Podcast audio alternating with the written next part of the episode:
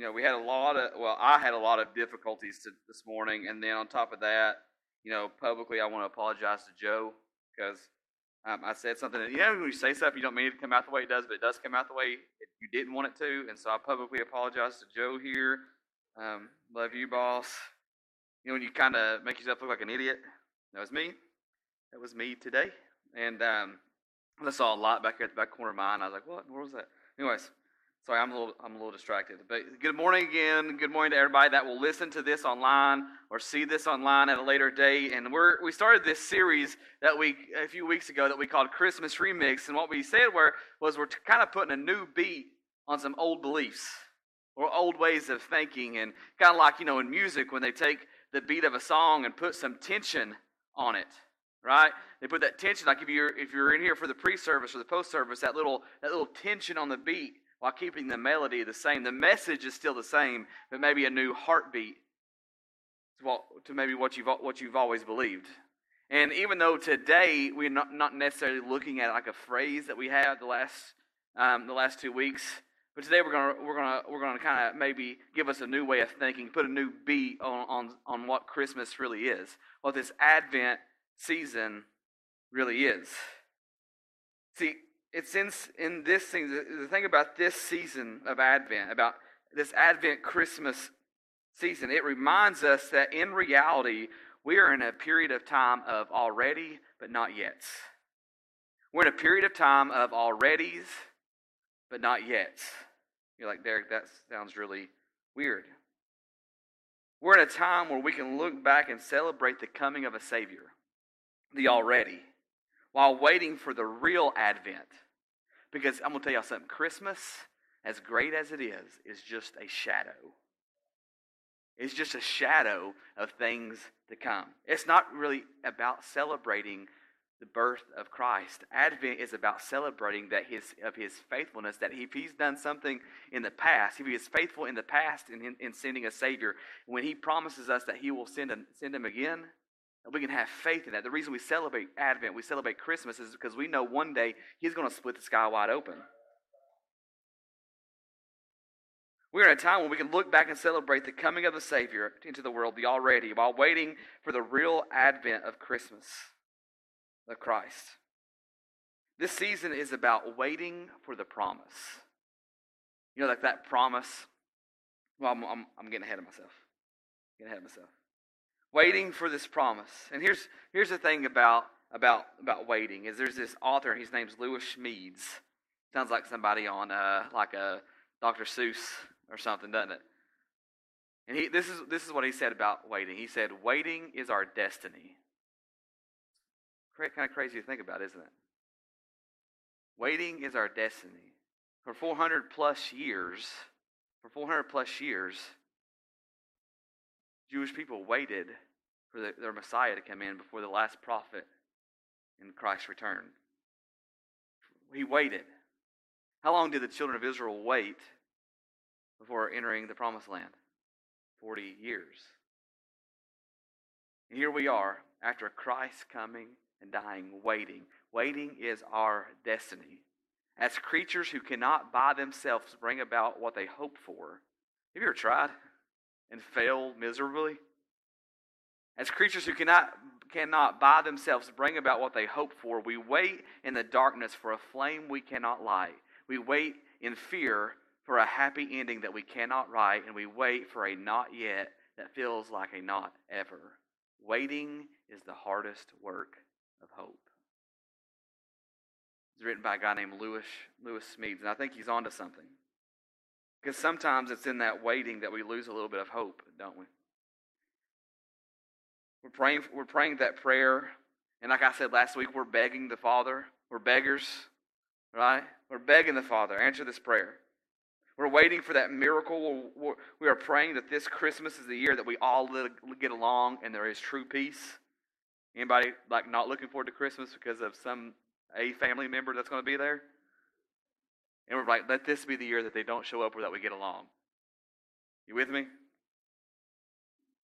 Or maybe it's, you know, you fill in the blank. I'm waiting for this. You've been waiting for a long time, and it seems like our pleas are hitting a ceiling or that God doesn't even care. But here's the thing this morning. As we celebrate the birth of Christ, we have to understand that it's far greater than just a Savior coming into the world, because it's just a shadow. The shadow of the day when Christ will return and make all things new.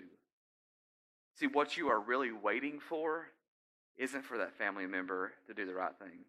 Isn't that miracle. That thing that the longing that's inside of you, that you feel like, you know, it's just a shadow of your longing, your body, your physical body, your spirit, longing for the day when Christ returned, the true advent, the true gift. It's a shadow of the day when Christ will return and make all things new. It's a celebration that if the Father is faithful in His promises in the past to send a Savior to the world, we can trust in His faithfulness in the future.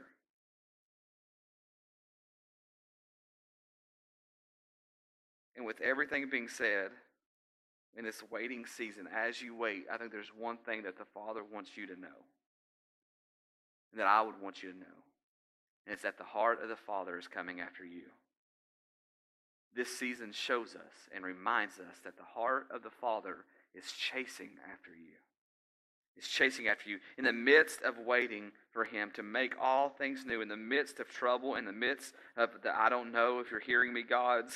You have to know that Christmas gives us confidence in His faithfulness to fulfill His promises. Advent is a season of looking back at God's faithfulness, waiting for Christ's return, the true Advent. So we're going to do a little bit of reading today. Is that okay? Is it okay if I let the Word of God speak over you? Because I feel kind of foolish sometimes when I read across passages and I'm like, man, that's just way too deep. But just, and I'm going to do some interjection here. But listen, it's a familiar passage. It's not often read around Christmas time. But it's so true. See, our friend Paul would write to the church at Rome, and really to us, because we're several centuries past the Roman church. This is what he would write to us. In Romans 8, starting in 18, I am convinced that any suffering we endure is less than nothing compared to the magnitude of the glory that is about to be unveiled within us. That's the not yet. The entire universe is standing on tiptoe, yearning to see the unveiling of God's glorious sons and daughters. That's the not yet. For against its will, the universe itself has had to endure the empty futility resulting from the consequences of human sin. That's us.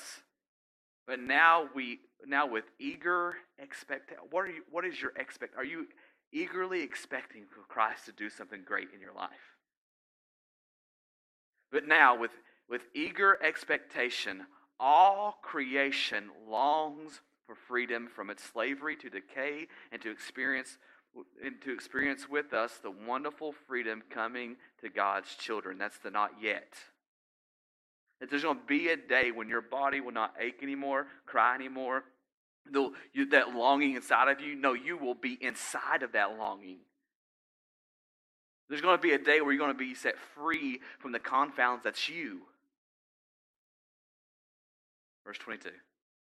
To this day, we are aware of the universal agony and groaning of creation. We're seeing it, don't we? We're seeing it. You can look all around. Like, you turn on the news, y'all. Agony and groaning of creation, as if it were in the contractions of labor for childbirth. And it's not just creation, y'all. We who have already experienced the first fruits. What is the first fruits? It's the already. Christ coming, dying on the cross, raising from the dead. That's the first fruits. We have already experienced the first fruits. That's the already of the Spirit. Also, our first fruits of the Spirit also inwardly groan as we passionately long to experience our full status as God's sons and daughters. One day we're going to stand before the Father, and we're going to be all that we were ever meant to be, including our physical bodies. Y'all, ooh, I'm going to have that six pack. Ooh, it's going to look good. Sorry, babe. You're going to have to push all them other girl angels away. Including our physical bodies being transformed. We're going to look so good. You're going to be, ooh, girl. We're going to be the hottest ones walking down the streets of gold, you know. For this is the hope of our salvation. What is the hope of our salvation? But hope means that we must trust and wait. Hold a minute. See, in our Instapot generation, in our microwavable success generation, that wait word is scary. We want it now. J.G. Wentworth. You know that old commercial? I want my money now. We must wait for what is still unseen, the not yet. For why would we need hope for something we already have? If there's nothing to look forward to, then what's the meaning of this? That's why I often say, when at funerals and things like this, if you're a follower of Jesus, this is the worst life is ever going to get for you. This is the worst it's ever going to get for you, because the best is yet to come. But if you're not a believer in here, then this is the best things are ever going to get, and it's pretty sucky, y'all. Why would we need hope for something we already have? So because our hope is set on what is yet to be seen, we patiently keep on waiting for its fulfillment. This is talking about the already but not yet. As believers of Christ, we've experienced the first fruits of Christ, dying for our sins and resurrecting, giving us the power over sin, death, and the grave. And now we wait for a day that he will make all things new. That's what this is talking about, the already first fruits of Christ being born, heaven coming to earth, and the day when he will make all things new. We wait for the day that he will make all things new. We have this promise. The Father's heart is coming after you. Revelation 21:5 says this, and the one sitting on the throne said, who's the one sitting on the throne? Look, I am making everything new. And then he said to me, write this down, for what I tell you is trustworthy and true. Why is it trustworthy and true?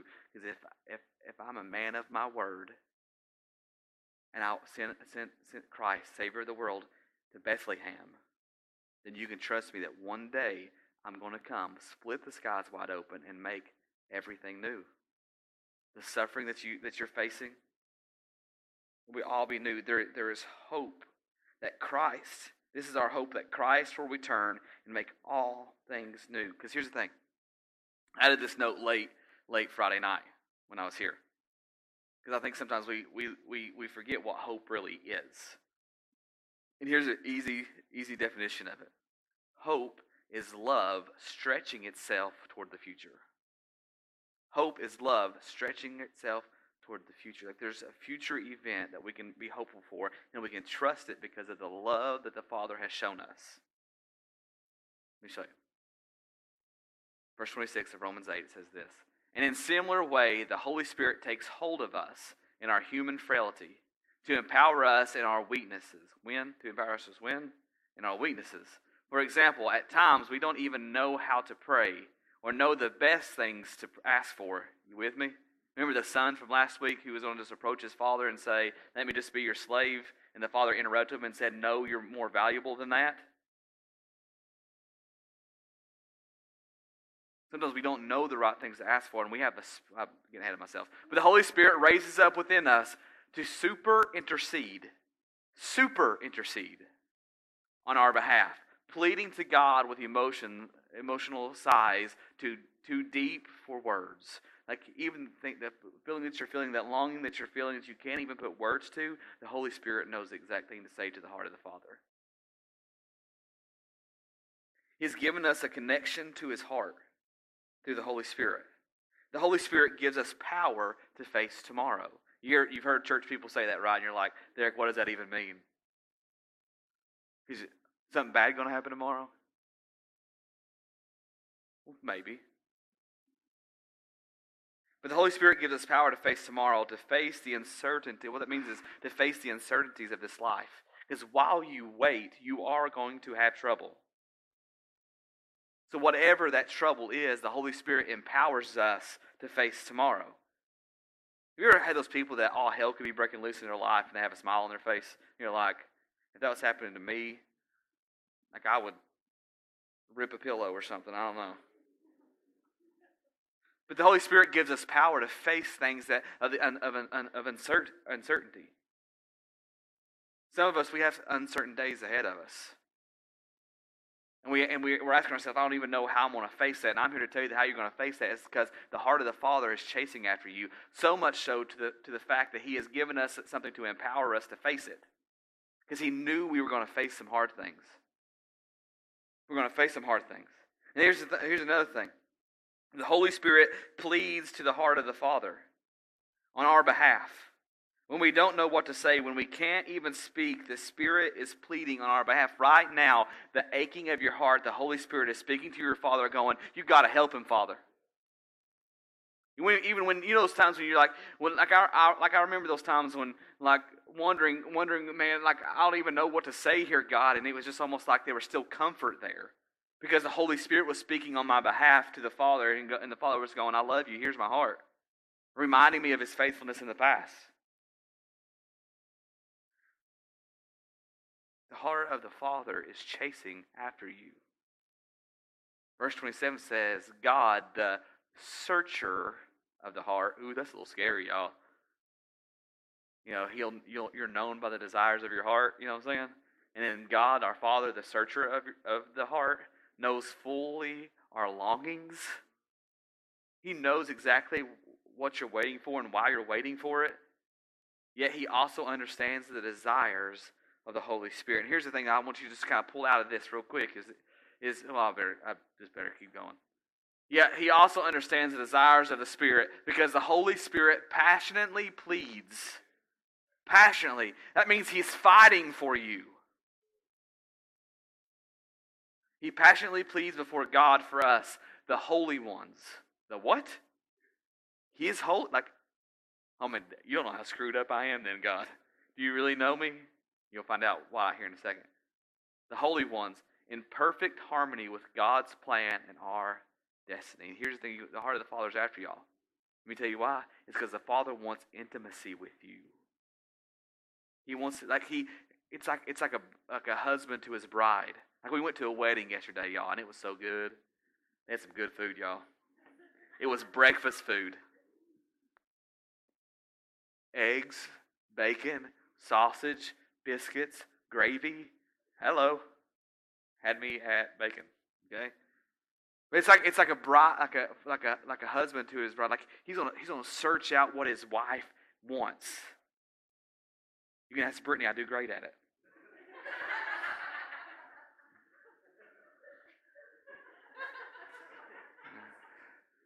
But the Father wants, like he's searching your heart because He wants to know your deepest desires and how to help you.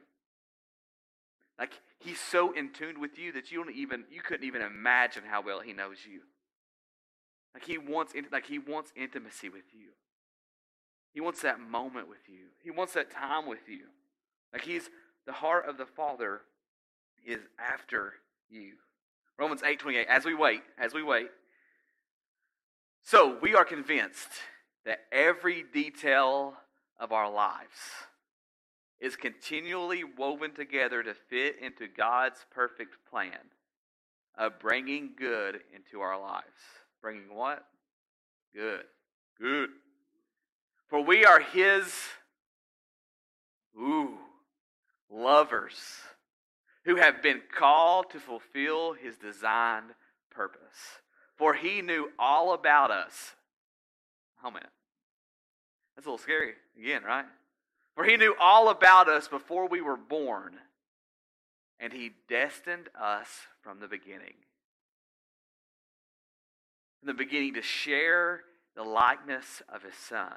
This means the Son is the oldest among a vast family of brothers and sisters who will become just like Him.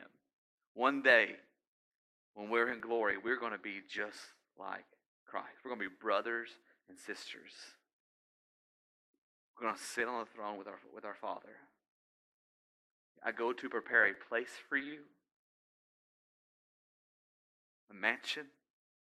Too many people are like, "I'll just give me a shack in heaven." No, he's already built you a mansion, y'all. This means the son is the oldest among a vast family of brothers and sisters who will become just like him, having determined our destiny ahead of time. That's a little crazy to think about. He called us to himself and transferred his perfect righteousness to everyone he called. And those who possessed his perfect righteousness, he co-glorified with his son. So what does this mean? As we wait, what does this mean? If God has determined to stand with us, tell me, who then could ever stand against us? Nothing can come between you and the pursuit of the Father's heart.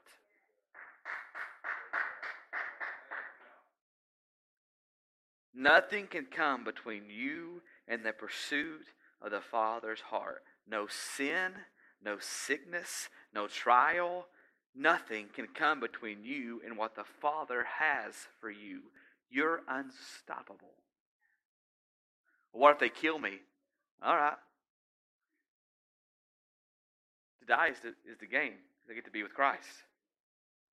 To stay here is also good because now I can share with more people. Isn't that what Paul said? No matter what, I'm unbeatable. Just watch. For God has proven his love. How did he prove his love? The already. Not the yet, but the already. For God has proved his love by giving us his greatest treasure, the gift of his Son. And since God freely offered him up as a sacrifice for us all, he certainly, oh, I love this, won't withhold from us anything else he has to give. That is like stupendous news. The fact that the Father isn't withholding blessings from you. He's not withholding anything from you. Like, everything is open. It's not that he's holding back, but are you open to receive it? Are you open to receive the blessing that God has for you? Because he's ready to pour it out on you while you wait. It may not look like you want it to. It may not be exactly what you thought it would be. But here's the thing. What you have in mind isn't what God has in store at all. What if what you have in mind isn't what God had in store, but something better? Well, I don't know why I'm in this season of life. Why has God given me this season? It doesn't seem very much like a blessing. And here's the thing. I think to know if you're ready to receive it, it's on how you approach the season that you're in the season of waiting. Because this is kind of a side note, and I put it in the notes, so this is free, kind of. You can pay me if you want to, but God does determine your season, but your words and attitude will determine how you experience it. That has really not a whole lot to do with today, but I just felt like I needed to tell y'all. Your words and attitude will determine how you experience it, whatever it is. If you approach a situation negative, guess what? Negative. Let's keep going. Who then would dare to accuse those? Who then would dare to accuse those whom God has chosen in love to be his? God himself is the judge who has issued, you can't judge me, only God can judge me. God himself is the judge who has issued his final verdict over them. Not guilty. Not guilty. He's not holding your past against you. The reason you're in this waiting season isn't because you've done something wrong or that somebody else has done something wrong. No. He's not holding your past against you. He's still pursuing you.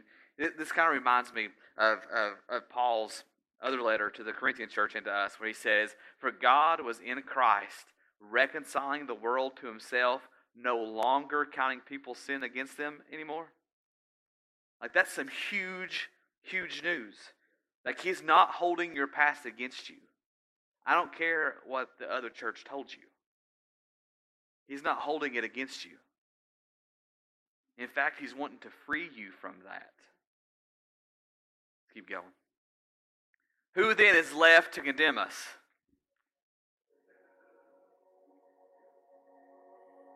You know, remember that woman who was brought before Jesus for committing adultery?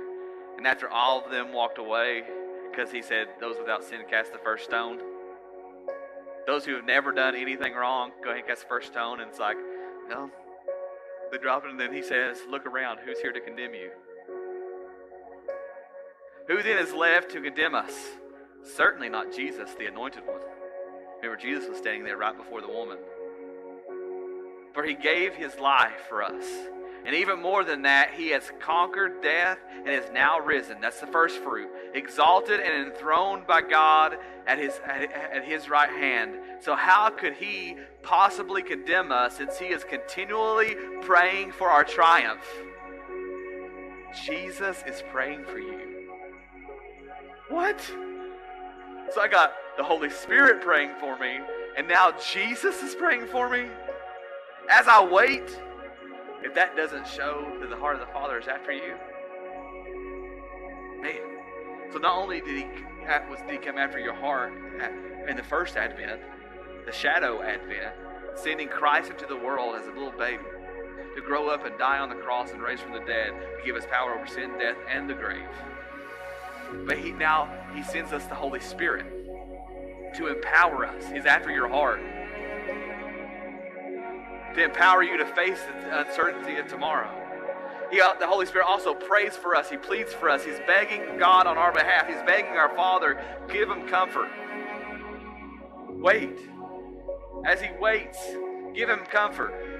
And now the Savior, the one that came into the world to die for us, the one that sent us to comfort, is also praying for us. Hold up. Hey, Jesus plus nobody is the majority, y'all. You with me? Man, and he's praying for our success. Who could ever separate us from the endless love of God's anointed one? Absolutely no one. For nothing in the universe has the power to diminish his love toward us. Troubles, pressures, and problems are unable to come between us and heaven's love. Nothing can come between you and the Father's heart. What about persecution? Nah. Deprivation? No. Dangers? No. And death threats? No. For they are all impotent to hinder the omnipotent love. Even though it is written, all day long we face death threats for your sake. God, we are considered to be nothing more than sheep to be slaughtered. Yet even in the midst of all these things, we triumph over them all. For God has made us to be more than conquerors. And his demonstrated love is our glorious victory over everything. So now I live with the confidence that there is nothing in the universe with the power to separate us from God's love.